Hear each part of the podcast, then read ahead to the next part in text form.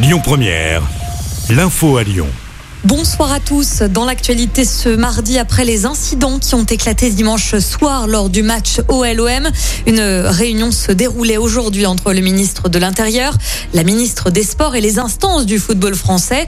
Gérald Darmanin affirme que des mesures pour améliorer la sécurité dans les stades seront proposées d'ici 15 jours. Écoutez. Nous avons convenu de travailler ensemble sur quatre sujets.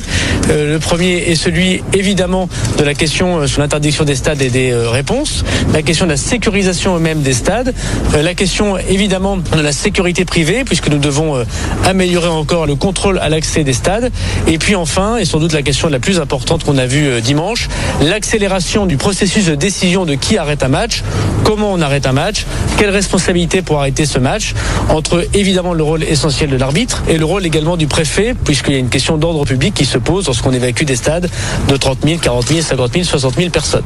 On a donc convenu de travailler très rapidement et donc un jour, dans le même format, nous retrouver afin de proposer au Premier ministre et aux instances dirigeantes de football euh, des propositions. Hier déjà, la Ligue de football professionnel a sanctionné l'Olympique lyonnais d'un match à huis clos à titre conservatoire.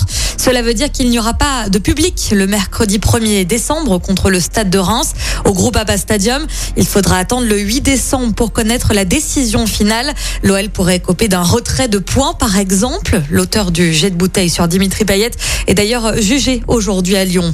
L'actu, c'est aussi cette nouvelle nuit de violence en Outre-mer. La sécurité publique rapporte que des pompiers et des forces de l'ordre ont été visés par des tirs d'armes à feu à Fort-de-France, en Martinique, sans faire de blessés.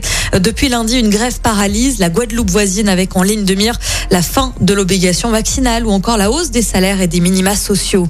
Retour dans le Rhône avec cette vaste opération de dépistage menée au nord-ouest de Lyon aujourd'hui. Un cluster a été détecté la semaine dernière sur la commune des Portes des Pierres Dorées. L'agence régionale de santé invite les personnes du secteur à se faire euh, tester. Coup d'envoi aujourd'hui de la 37e campagne des Restos du Cœur. Ce sont chaque année des millions de personnes qui bénéficient d'un soutien de l'association.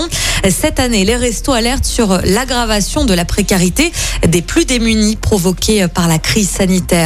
On termine comme on a commencé avec du football et la cinquième journée des phases de poule de la Ligue des Champions à suivre ce soir. Lille, deuxième de son groupe, reçoit Salzbourg à 21h.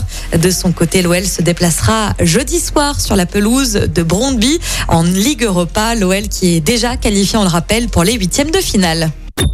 Écoutez votre radio Lyon Première en direct sur l'application Lyon Première, et bien sûr à Lyon sur 90.2 FM et en DAB+. Lyon Première